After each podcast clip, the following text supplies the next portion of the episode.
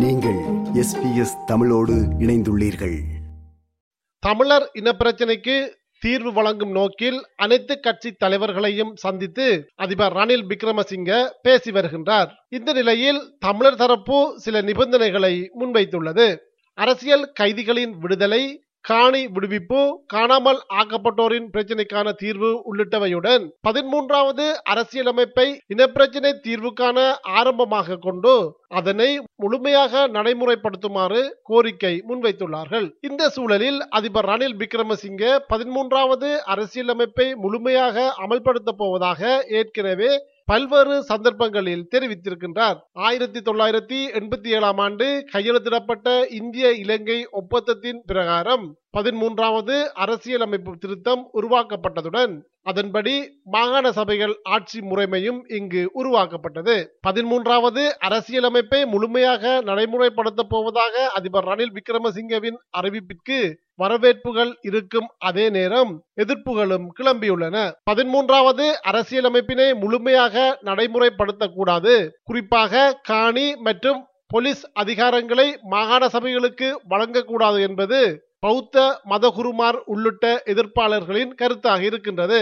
இதற்கு எதிர்ப்பு தெரிவித்து கொழும்பில் கவன ஈர்ப்பு போராட்டம் ஒன்றை பௌத்த மதகுருமார்கள் நேற்று முன்தினம் நடாத்தியிருந்தார்கள் இந்த ஆர்ப்பாட்டத்தின் போது பதிமூன்றாவது அரசியலமைப்பின் பிரதியொன்றும் தீயிட்டு எரிக்கப்பட்டது. இங்கு கொழும்பு பல்கலைக்கழகத்தின் சிங்கள கற்றைகள் பீடத்தின் அகலகட ஸ்ரீ சுமணதேரர் பேசுகையில் நாம் நல்லிணக்கத்துடன் வாழ்ந்து வரும் நாட்டில் மீண்டும் இனவாத நெருக்கடியினை ஏற்படுத்தி ஏன் அமைதியான சூழலை அளிக்க முயற்சிக்கின்றீர்கள்? ஆட்சியாளர்கள் நினைத்தவாறு செயற்படும் வாய்ப்பை எமக்கு வழங்க முடியாது. எதேச்சதிகாரமாக செயற்படும் ஒருவரை மகா சங்கத்தினரால் மாத்திரமே வெளியேற்ற முடியும். அதனாலேயே நாம் வீதிக்கு இறங்கியுள்ளோம் என்று குறிப்பிட்டார். இதேவேளையில் இரு தினங்களுக்கு முன்னர் தென்பகுதியைச் சேர்ந்த பௌத்த குருமார்கள் குழு ஒன்று வடபகுதிக்கு வந்திருந்தது. யாழ்ப்பாணத்தில் அவர்கள் கிறிஸ்தவ இந்து மற்றும் இஸ்லாமிய மத தலைவர்களை சந்தித்து கலந்துரையாடியிருந்தார்கள். இந்த அனைத்து மத தலைவர்களின் கலந்துரையாடலின் பின்னர் ஊடக சந்திப்பு ஒன்று இடம்பெற்றது. யாழ்ப்பாண சர்வமத குழு செயலாளர் அருட்பணி ஐசக் டேனியல் டிக்சன்.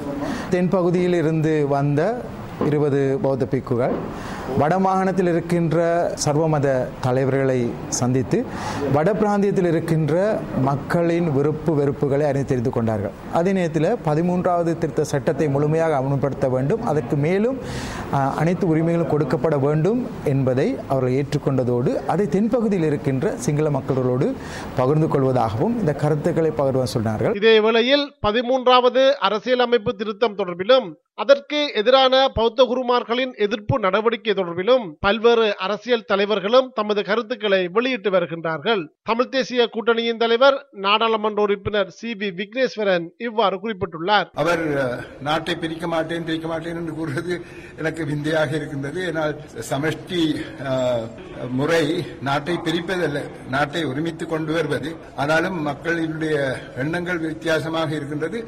பதிமூன்றாவது தரு- திருத்தச் சட்டத்தை முழுமையாக நடைமுறைப்படுத்தப் போவது ஆக கூறுவதை நான் வரவேற்கின்றேன். தமிழ் முற்போக்கு கூட்டணியின் தலைவர் நாடாளுமன்ற உறுப்பினர் மனோ கணேசன் இவ்வாறு தெரிவித்தார். தேரர்கள் அரசு பேசுகின்ற பொழுது தெரியாத முறையிலே நியாயமான முறையிலே பௌத்த தர்மத்தின் அடிப்படையிலே அதை புரிந்து கொண்டு பேச வேண்டும் கேட்டுக்கொள்ள விரும்புகின்றேன். இந்த நாடு சிங்களவர்களுக்கு பௌத்தர்களுக்கு உரியதைப் போல தமிழர்களுக்கும் இந்துக்களுக்கு முஸ்லிம்களுக்கு உரியது. இலங்கை நாட்டில் நாங்கள் எல்லோரும் பிரதிகளாக இருக்கின்றோம். அதை புரிந்து கொண்டு செயல்படுவாரையானால் நாங்கள் எதிர்காலத்தை நோக்கி நகரலாம். தமிழ் தேசிய கட்சியின் தலைவர் ஸ்ரீகாந்தா யாழ்ப்பாணத்தில் ஊடக சந்திப்பு ஒன்றில் இவ்வாறு தெரிவித்துள்ளார். இலங்கையின் ஆட்சியாளர்கள் பல்வேறு அழுத்தங்கள் காரணமாக பதிமூன்றாவது திருத்தத்தை நடைமுறைப்படுத்துவது தொடர்பிலே இந்தியாவின் மேற்குலகைச் சேர்ந்த பல நாடுகளின் ஆலோசனைகளை ஆக்கப்பூர்வமாக கருத்தில் எடுத்து அது தொடர்பிலே அதை முழுமையாக ந- நடைமுறைப்படுத்துகிறோம் என்ற அறிவிப்பை ஜனாதிபதி ஊடாக சமீபத்திலே வெளியிட்டிருந்தார். ரெண்டு வருடங்களிலே இது நடைமுறைப்படுத்துவேன் என ஜனாதிபதி கூறியிருந்தார். காணி போலீஸ் அதிகாரங்களை மாகாணங்களுக்கு வழங்குவதற்கும் அதன் ஊடாக முழுமையான அமுல்படுத்தலை பதிமூன்றாவது திருத்தம் தொடர்பிலே மேற்கொள்வதற்கும் ரெண்டு வருடங்கள் அல்ல இரண்டு வாரங்கள் போதுமானது. அமைச்சர் டாக்டர் தேவானந்தா திருகோணமலையில் ஊடகங்களுக்கு கருத்து வெளியிடும் போது இவ்வாறு குறிப்பிட்டிருந்தார். எங்களுடைய அரசியல் ஜாப்ல இருக்கிற விடயத்தை தான் ஜனாதிபதி அவர்கள் அல்லது எங்களுடைய அரசாங்கம் அதை முன்னெடுப்பதற்கு தயாராகி வருகின்றதை ஒழிய அல்லது எங்களுடைய அரசியல் ஜாப்பில் இல்லாத ஒன்றை செய்வதற்கு அல்ல. தமிழ் தேசிய மக்கள் முன்னணியின் தலைவர் நாடாளுமன்ற உறுப்பினர் கஜேந்திரகுமார் பொன்னம்பலம் இவ்வாறு தெரிவித்தார். இந்தியா இலங்கை ஒப்பந்தத்துக்கு எதிரான அவர்கள் கருதுகிறார்கள் பதிமூன்றாம் திருத்தத்தை வந்து எதிர்த்து அதை முற்றுமுழுதாக வந்து அதை இல்லாமல் செய்வதன் ஊடாக ஒட்டுமொத்த இந்திய இலங்கை ஒப்பந்தத்தையே வந்து இல்லாமல் செய்யலாம் என்ற ஒரு நம்பிக்கையில தான் அவர்கள் வந்து இந்த பதிமூன்றாம் திருத்தத்தை எதிர்க்கிறதுக்கான உண்மையான நோக்கம். என்றால் அதிகாரம் எதுவுமே கிடையாது. இது எஸ்பிஎஸ் வானொலியின் தமிழ் ஒலிபரப்பின் பார்வைகள் நிகழ்ச்சிக்காக இலங்கையிலிருந்து மதிவாணன். விருப்பம் பகிர்வு கருத்து பதிவு. லைக் ஷேர் காமெண்ட் எஸ்பிஎஸ் தமிழின் ஃபேஸ்புக்